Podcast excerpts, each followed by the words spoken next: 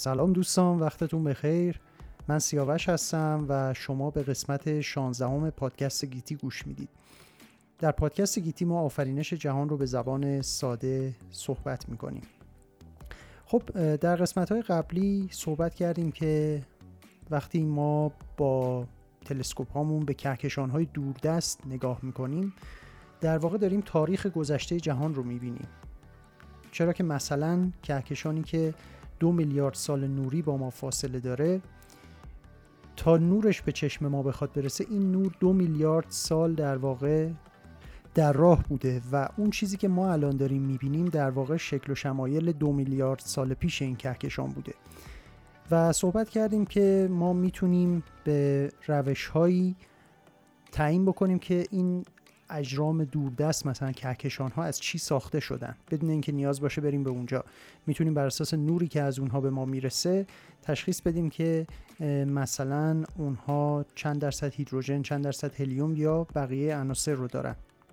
این موضوع که به اسپکتروسکوپی معروف هستش رو در قسمت سوم صحبت کردم.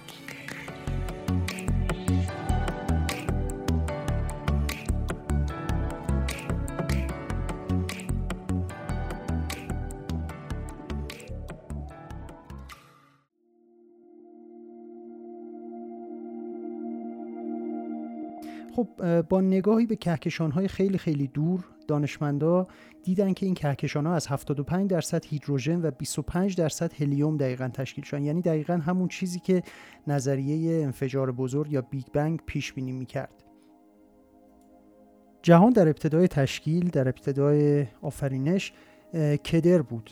چون که در واقع یک ملغمه بودش از هسته اتم ها الکترون هایی که آزاد بودند در فضا حرکت می‌کردن و فوتون های نور که به این دوره میگن اصر پلاسما یا پلاسما ارا که اینجا کدر بودنش به این دلیل بودش که فوتون های نور توی فضا آزادانه با الکترون ها برخورد می‌کردن و چون تعداد این الکترون های آزاد خیلی زیاد بود هیچ فوتون نوری هیچ در واقع موج الکترومغناطیسی که همون نور باشه نمی‌تونست از چنگ این الکترون ها فرار بکنه. میخوردن به الکترون ها پراکنده می‌شدن scatter می‌شدن و نمی‌تونستن تو مسیر مستقیم حرکت کنن. بنابراین جهان قابل رویت نبود. نوری ازش خارج نمی‌شد. به این صورت همش نور هی منکسر رو پخش می‌شد و قابل رویت نمی‌شد. 380 هزار سال تقریبا بعد از اینی که Big Bang اتفاق افتاد انفجار بزرگ اتفاق افتاد و جهان آفریده شد.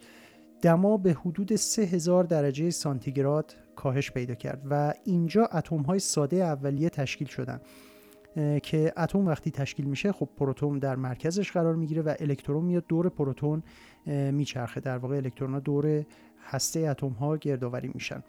الان دیگه فوتون های نور می‌تونستن فرار بکنن. نوری که در اثر اون انفجار اولیه بزرگ ناشی شده بود و انرژی داشت می‌تونستن این فوتون های نور فرار بکنن و در فضا منتشر بشن. و جالبه که الان این فوتون ها رو دانشمندان دیدن بدون اینکه بعد از 13 و 8 دهم میلیارد سال هیچ گونه تغییری این فوتون ها کرده باشند.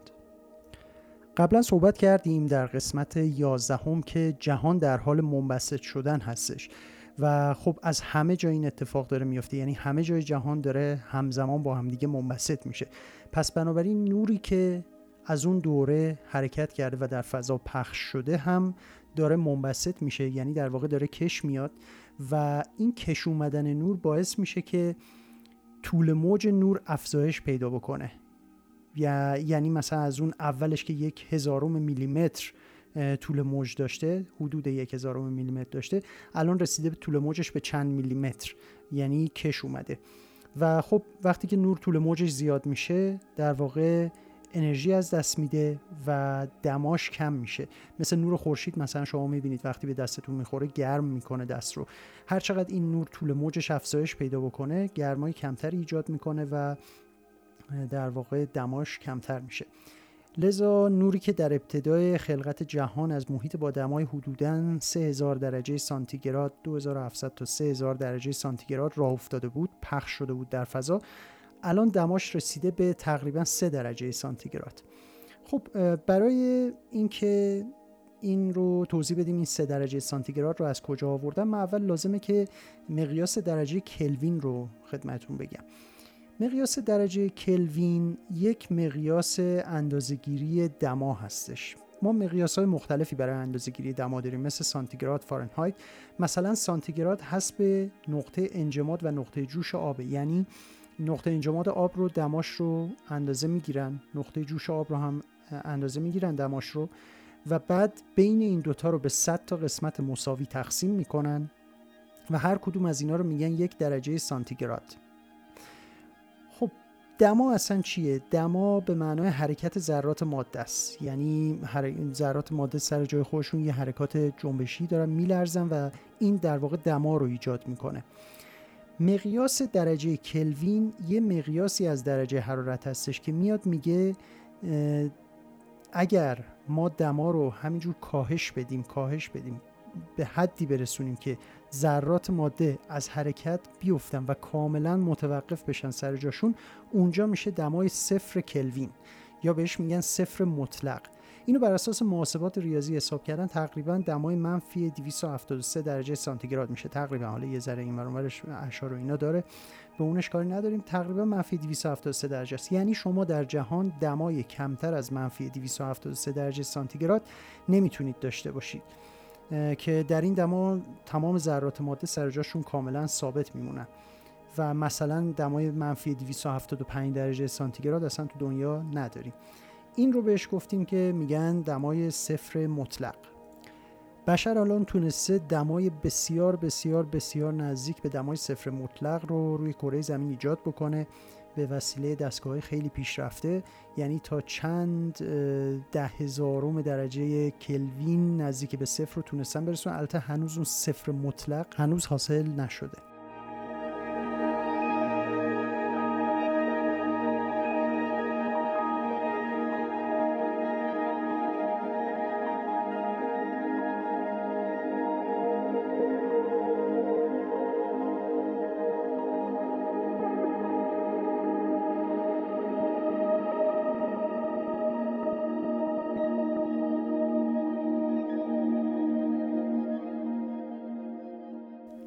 فرض بکنید یه جایی ما بین کهکشان ها در فضای بین ستاره که هیچ چیزی وجود نداره یعنی نه نور خورشیدی اونجا هستش نه نور ستاره دیگه ای هستش و هیچ تابشی هیچ چیزی اونجا وجود نداره هوا هم که وجود نداره خلای کامل هست خب قاعدتا باید ما اینجا دمای صفر مطلق رو داشته باشیم دیگه. یعنی هیچ گونه عامل گرمایشی وجود نداره که بخواد اون نقطه از فضای لایتناهی در یک نقطه سیاهی ما بین ستارگان رو گرم بکنه. ولی واقعیتش این هستش که این نوری که از میلیاردها سال پیش تشکیل شده در اثر انفجار جهان و خلقت جهان اونجا وجود داره و نمی‌گذاره که حتی در تاریکترین و دور افتاده ترین قسمت جهان هم دما به صفر کلوین برسه. این نور در واقع گرم کردنش مثل مایکروویو هست دستگاه مایکروفر که توی خونه ها استفاده میشه با امواج الکترومغناطیس کار می‌کنه که غذا رو گرم بکنه. اونم با همین امواج الکترومغناطیس شبیه نوره. این نوری هم که از اون زمان از اون انفجار بزرگ پخش شده در جهان شبیه این داره فضا رو همه جای فضا رو گرم می‌کنه و در واقع اندازه گیری کردن مقدار گرمایی که ایجاد می‌کنه دو ممیز 73 دهم 73 صدم درجه سانتیگراده.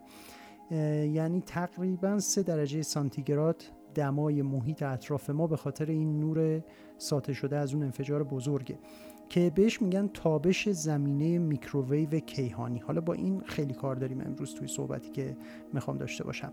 این تابش زمینه میکروویو کیهانی هستش که باعث میشه که دور افتاده ترین قسمت جهانم حداقل دو ممیز 73 صدم درجه سانتیگراد یا به عبارت دیگه دو 73 صدم درجه کلوین گرم بشه.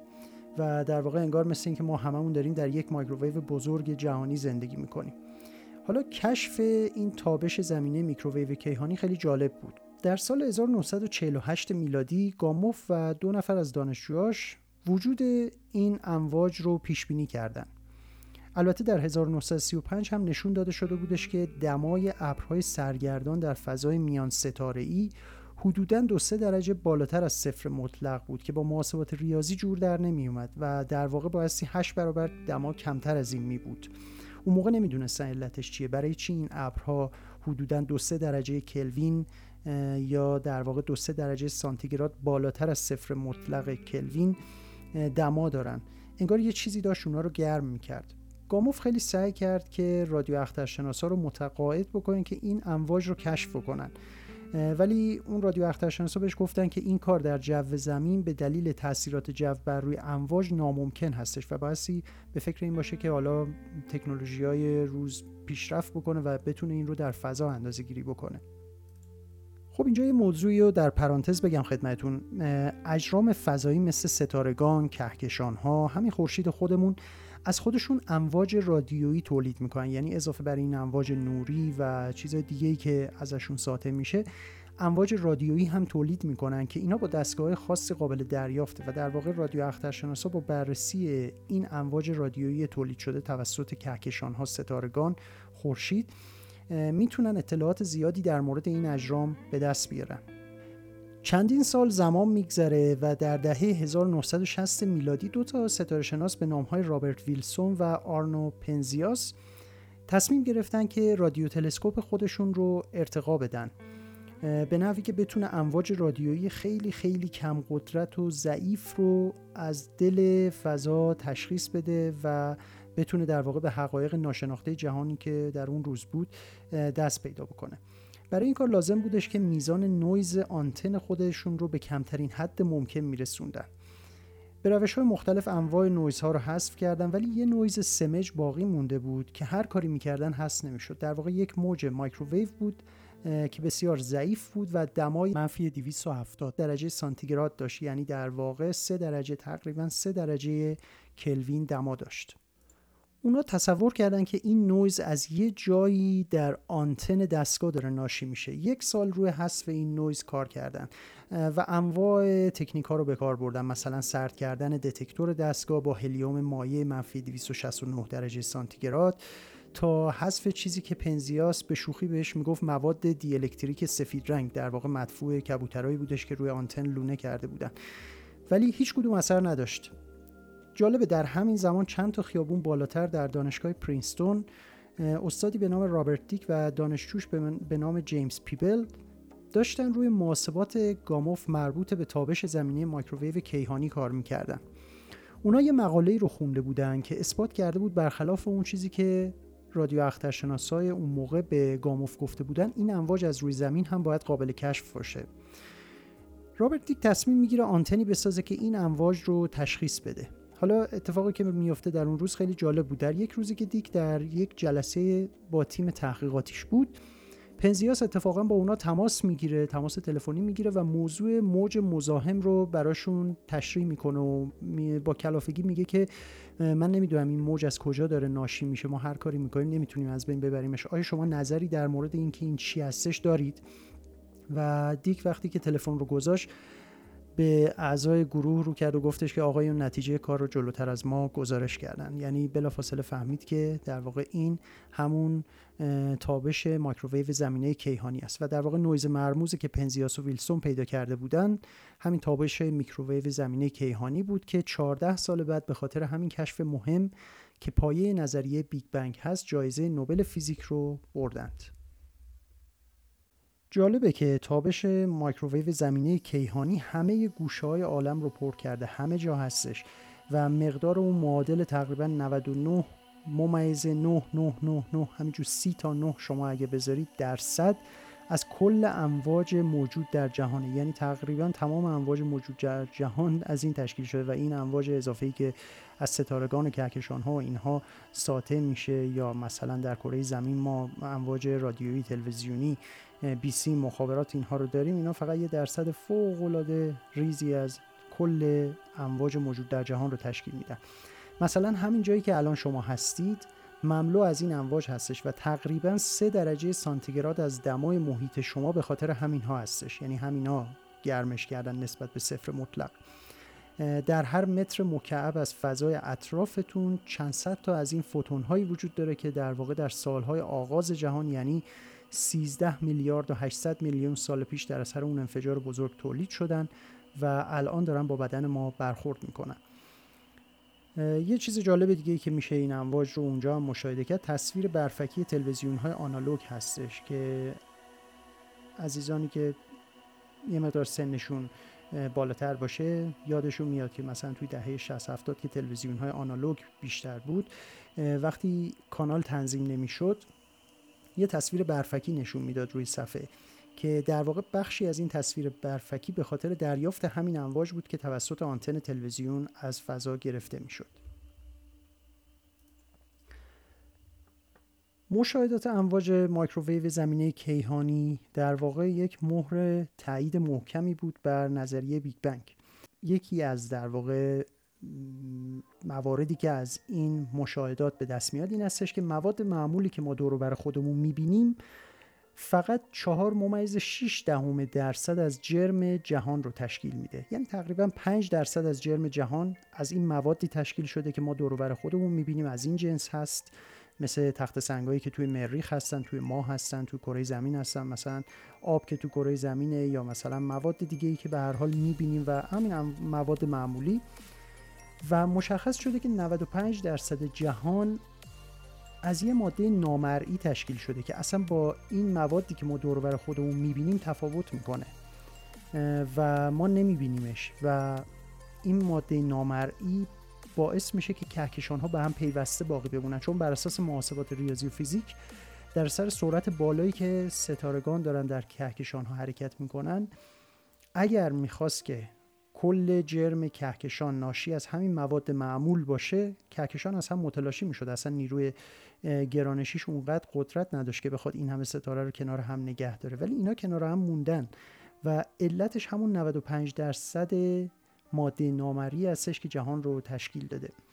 خب الان که تئوری بیگ بنگ به لطف مشاهده امواج مایکروویو زمینه کیهانی مجددا تایید شده بود و در واقع یک مهر اثباتی رو بهش زده بودن الان نوبت این تئوری هستش که به این سوال مهم پاسخ بده که این 95 درصد دیگه جهان که از ماده نامرئی ساخته شده اصلا چجوری به وجود اومد؟ چه ربطی به بیگ بنگ داشته؟